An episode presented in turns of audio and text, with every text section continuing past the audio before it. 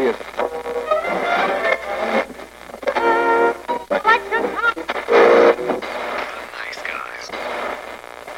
Всем привет, и с вами подкаст. Славные парни. Сегодня мы будем разговаривать про фильм «Меч короля Артура». Который так и называется «Меч короля Артура». Вообще он называется на Западе «Король Артур. Двоеточие. Легенда о мече». То есть это такой запуск серии фильмов про короля Артура. Довольно необычно представлять Гая Ричи как режиссера фэнтезийного фильма, потому что «Меч короля Артура» является фэнтезийным переосмыслением легенды о короле Артуре, у которого был волшебный меч Экскалибур, и эта история настолько затерта до дыр, но в 2017 году Гай Ричи выпускает в свет свое переосмысление этой легенды. Фантазийное переосмысление легенд в целом сейчас это нормальная тема, мне кажется. Сказки, истории фольклорные, что-нибудь еще, постоянно в данный момент вот в индустрии пересматриваются, переосмысляются. У нас теперь мода на драконов, на магию и на вот это все. Вместе с Играми Престолов, с Однажды в сказке, потихонечку сверхъестественное вплетается в наши вот как бы в обыденность, в повседневность, и нам становится все более интересно наблюдать за тем, как волшебные люди между собой разбираются, как драмы они решают, там спят друг с другом и убивают друг друга обязательно. Народ это все схавал, им понравилось,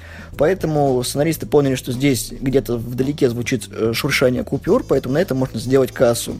Поэтому появилось много похожих проектов на «Игру престолов», они тоже собирают деньги в своей нише. И англичане не решили догнать планету и выпустили «Короля Артура». Стоит сказать, что Король Артур все-таки очень-очень необычный в этом плане проект, потому что для начала Короля Артура дали очень-очень режиссеру с особенным, как бы, авторским взглядом на то, каким должен быть фильм. Квентин Тарантино? Гай Ричи. Тоже ничего. Британский Квентин Тарантино, по сути своей. Гай Ричи обычно очень своеобразно снимает свои фильмы. В них присутствует особая, очень бойкая энергетика. Человек известен интересными своими монтажными решениями, то есть разговорами, которые которые идут за кадром на фоне кучи перемежающихся, сменяющих друг друга кадров. Очень здоровский обычный экшен, какие-нибудь погони классные, что-нибудь такое. У режиссера отлично узнаваемый почерк, которым не грех было бы воспользоваться. Честно говоря, предыдущие пару фильмов Гая Ричи, фильмы про Шерлока Холмса в исполнении Роберта Дауни-младшего и доктора Вансона в исполнении Джуда Лоу, честно говоря, мне не понравились, потому что если первый был еще ничего, то есть вступление в такую вот полустимпанк вселенную, где Шерлок Холмс э, там владеет боевыми искусствами, заранее просчитывает все за врагов и в целом побеждает заранее. Наркоманит еще. Играет на скрипке, ну так себе. Он ее теребит. И это было любопытно, но вторая часть загнала франшизу вот э, в могилу, потому что была выпущена слишком быстро, написана совсем без всякого интереса к материалу и в целом была вот очень-очень глупой и скучной. Легенда о короле Артуре. Каким же получился фильм. За первые где-то 15-20 минут нас очень-очень здорово бросают в гущу событий и в то, что из себя представляет вот этот мир древней Англии, в которой происходят события фильма. Люди, то есть обычные человеки с мечами, живущие в замках, сражаются с магами, с существами, которые э, похожи на людей, которые владеют магическими способностями. В общем, этот конфликт происходит уже долгие-долгие годы. Сначала дружили, потом поругались. И, собственно, отец короля Артура э, в исполнении Эрика Бана очень-очень-очень здоровский, вот небольшой, вот это вот, я даже не знаю, это не камео, это все-таки небольшая, но роль. Очень здорово себя показывает, сражается сначала с наступающими войсками магов, а потом его предает его брат в исполнении Джуда Лоу. Да, здесь король Утор на экране мелькает буквально 5-10 минут, но это прекрасная сцена. Начало у короля Артура было настолько фееричным, что даже я не ожидал, что будет будет вот так, потому что я надеялся какое-нибудь там слезливое начало в духе того, что Мерлин спасет короля, отдаст его на попечение какой-нибудь там гадалки, э, свахи, еще кому-нибудь, и та воспитает из него слизняка, который будет получать по щам и потом каким-то образом достанет меч. Но нет, тут горячо штурвала. Вообще, я не сильно хотел идти на короля Артура, потому что я был какое-то время фанатом сериала Мерлин, который тоже своеобразно подает э, легенду о короле Артуре. И я ожидал, что Горичи снимет что-то такое, но пожестче. И все-таки меня друзья затащили на этот фильм. Я согласен с Яриком, то, что у фильма очень большое будущее было бы. После того, как Утор предан своим братам, малышу Артуру удается спастись, его сплавляют на лодке по реке, где его находят, простите, проститутки. Малыш Артур вырастает в борделе, вырастает в здорового такого крепыша, и вместе с другими пацанами они в традиции Гая Ричи держат район, снимают со всех деньги за защиту, и у них вот между ними происходят классические гайричевские вот эти вот обмены, э, в общем, в усмешке всякой информации прикольной, и... И тут завертелось. Каст. Артура играет Чарли Хэном, которого мы знаем по сериалу «Сыны анархии». Сыны анархии в свое время очень хорошую кассу собрал каналу, на котором он выходил. В общем, Чарли Хэном здесь играет Артура, который совершенно нетипичный Артур, потому что он подкачанный, достаточно покоцанный жизнью молодой человек, который вырос на улицах и знает, как за себя постоять, и вообще не претендует на трон. Его устраивает, что он трежет купоны с э, местных э, стражников и живет в борделе, потому что у него есть хитрый план. И тут на него сваливается куча всего нового, что он на самом деле будущий король, который пропал пропал. В манере Гай Ричи он всем дает понять, что Ему это неинтересно. Чарли Хэном вообще очень интересный. Он выглядит как такой подкачанный быдло-король. Он и есть быдло-король. Он и есть быдло-король. Фильм внушает, ну, в целом показывает такую забавную идею, что Артур, будучи, как это, истинным королем, становится, по сути своей, королем на улицах. Когда он, по сути своей, берет под свой контроль целый район города и, как это, все ему там должны и смотрят на него с уважением. Он там не самый последний человек. После этого, собственно, Артур оказывается среди тех, кого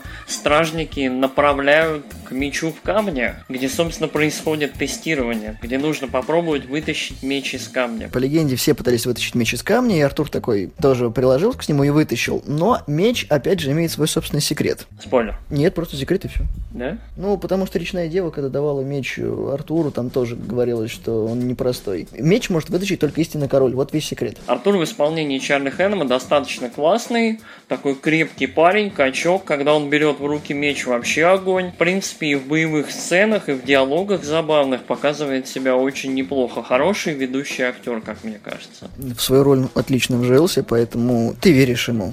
Да, быдло Артур. Собственно, вторую ведущую роль в фильме играет Джуд Лоу. Он играет, собственно, злого дядю, который не скрывает своей ярой злости и того, что он получает большое удовольствие от игры в этом фильме. Джуд Лоу всячески наслаждается тем, какой он злой и нехороший дядя. Джуд Лоу настолько классный говнюк, что ты не то, что не, не сопереживаешь, ты думаешь, когда тебя уже закабанят. Да, реально, то есть весь фильм, кадр за кадром, вот со сцена за сценой, Джуд Лоу берет и всячески подчиняет всех своей власти черный властелин-нагибатель. Но, несмотря на то, что Джуд Лоу здесь играет такого нестандартного плохиша, он очень человечный, потому что в моменты, когда нужно показать, что он не просто король, а в определенном роде жертва, потому что все в этом фильме в какой-то момент осознают, что они жертвы обстоятельств. Ну да. Легенд, жертва легенд. И ты даже здесь веришь Джуду Лоу, потому что он настолько искренне от, отыгрывает эти сцены, что ты не можешь ему не, не поверить, не посочувствовать и не проникнуться. Джуд Лоу в какие-то определенные моменты дает прям очень серьезную драму, которая в этом фильме почему-то смотрится очень органично. Вообще фильм очень богат в плане настроений в нем присутствующих. То есть там есть и классические Гай Ричи, то есть когда бандюганы такие уличного уровня между собой разговаривают про какие-то сделки прошедшие. Это эпическая фэнтези про то, как э, король по легенде с волшебным мечом возвращает себе королевство когда-то потерянное. Это очень интересный экшен-фильм. Давай поговорим, кстати, про экшен и про то, как снят этот фильм. Команда, работавшая над фильмом, проделала гигантскую работу, потому что большинство локаций было выстроено вручную. И каменные мосты, и часть декораций. То есть команда не скупилась за бюджет в 200 с лишним миллионов долларов. Ребята просто выложились на славу, потому что мост который в самом начале фильма был показан, по нему реально могли проехаться две колесницы. Очень-очень заметно, что деньги пошли куда надо, потому что и реальные эффекты, и сеты, то есть конструкции, сделанные специально для фильма, и компьютерные эффекты выглядят изумительно. Мы рекомендуем посмотреть этот фильм хотя бы для того, чтобы посмотреть, что именно происходит, когда Артур берет в руки меч и начинает сражаться. То есть это очень-очень здоровский эффект, очень прикольно сделан, и мне очень понравилось, как он снят. Средневековая Англия просто пестрит разными, наверное, локациями. Я не знаю, повторюсь, я не действует ли вам это на нервы, но Англия настолько с разных сторон показана в фильме. То есть там есть и жилые кварталы, и менее жилые кварталы. Замок. Да, замок, копии различные. Флора, фауна показана, то есть местные звери там кадре мелькают. В том числе фантастические. В том числе и фантастические, абсолютно рандомный набор людей, там и люди с разным цветом кожи, не только белые, но еще и там есть и азиаты, и темнокожие. То есть ты проникаешься с каждой минутой этим фильмом, потому что он не статичен, он динамично развивается. То есть в манере Гай Ричи фильм подает тебе порциями то, что хочет показать. То есть конкретная сцена тебя вводит в курс дела. Фильм вообще очень динамичный, очень легко смотрится, и вот эти вот два часа, два с лишним, они пробегают очень быстро и практически незаметно. Экшен замечательно перемежается с сюжетными сценами, с какими-то моментами драмы, которую переживают персонажи, и двигается к своему логическому финалу. Многие упрекали в том, что у Гая Ричи обычно много различных ответвлений от основного сюжета, которые в конце переплетаются, и мы получаем законченный фильм, законченный финал, практически законченный ну, фильм. Здесь же все ругали о том, что куча незакрытых моментов, которые заставляют тебя задуматься, а зачем это было введено, кто что сделал, и непонятно. Я для всех объясню, потому что большинство фильмов Гая Ричи являются односторонними фильмами, потому что что карты, деньги, два ствола, что большой куш, ну, снач, они являются разовыми фильмами, в котором все... Закрыты. Да, они полностью закрыты, за исключением Шерлока Холмса, который там приложился. Здесь же должно было быть больше фильмов, но ввиду того, что маленькая касса закрыла, скорее всего, путь фильму к сиквелу, я очень надеюсь, что сиквел будет снят, потому что мне очень нравится такой вариант фэнтези, который не абсолютно нелинейный, который пропитан своей атмосферой, и это не просто колдуны и простые люди, драконы и их убивашки. Здесь действительно есть какой-то смысл. Явно заметно, что к фильму было приложено какое-то воображение и желание сделать что-нибудь особенное. То есть какой-нибудь такой свой, немножко английский вариант фэнтези, ну такого темненького, скажем так. Чтобы не Тюдоры. В принципе, мне кажется, Гай со товарищи очень-очень справились. Давай, наверное, поговорим кратенько совсем перед тем, как э, свои итоги по фильму рассказать. Давай, наверное, кратенько обсудим критику этого фильма. Вот самый большой шок был, критика у фильма была разгромная. То есть 40, по-моему, процентов на томатах было. На МДБ тоже очень низкие оценки. И в целом по фильму шли только негативные отзывы и отклики. Это один из лучших летних вот, или около летних блокбастеров, которые я видел за последнее время. Да, в нем есть какой-то такой вот элемент э, общей серости и неинтересности, присущий летним блокбастерам, то есть фильмам-жвачкам, на которые ты идешь, ну чисто в киношку сходить на что-нибудь большое, яркое и бумкающее. Но при этом в фильме столько есть выдумки, столько есть интересных искрометных моментов, что они целиком скупают вот эту вот серость и какую-то скуку обязательную, которая в таких фильмах присутствует. По мне, сейчас будет очень грязно высказанное мнение, но критики говноеды, потому что они объелись Игры Престолов и всего остального. У них такая вот планка о том, что фэнтези, которая ближе к реальности, это грязь, э, сатира. Разврат. Разврат, конечно же, куда без этого. И потом какие-то вот игры рядом с троном. Здесь же просто берется действительно мифология, которой практически нет, потому что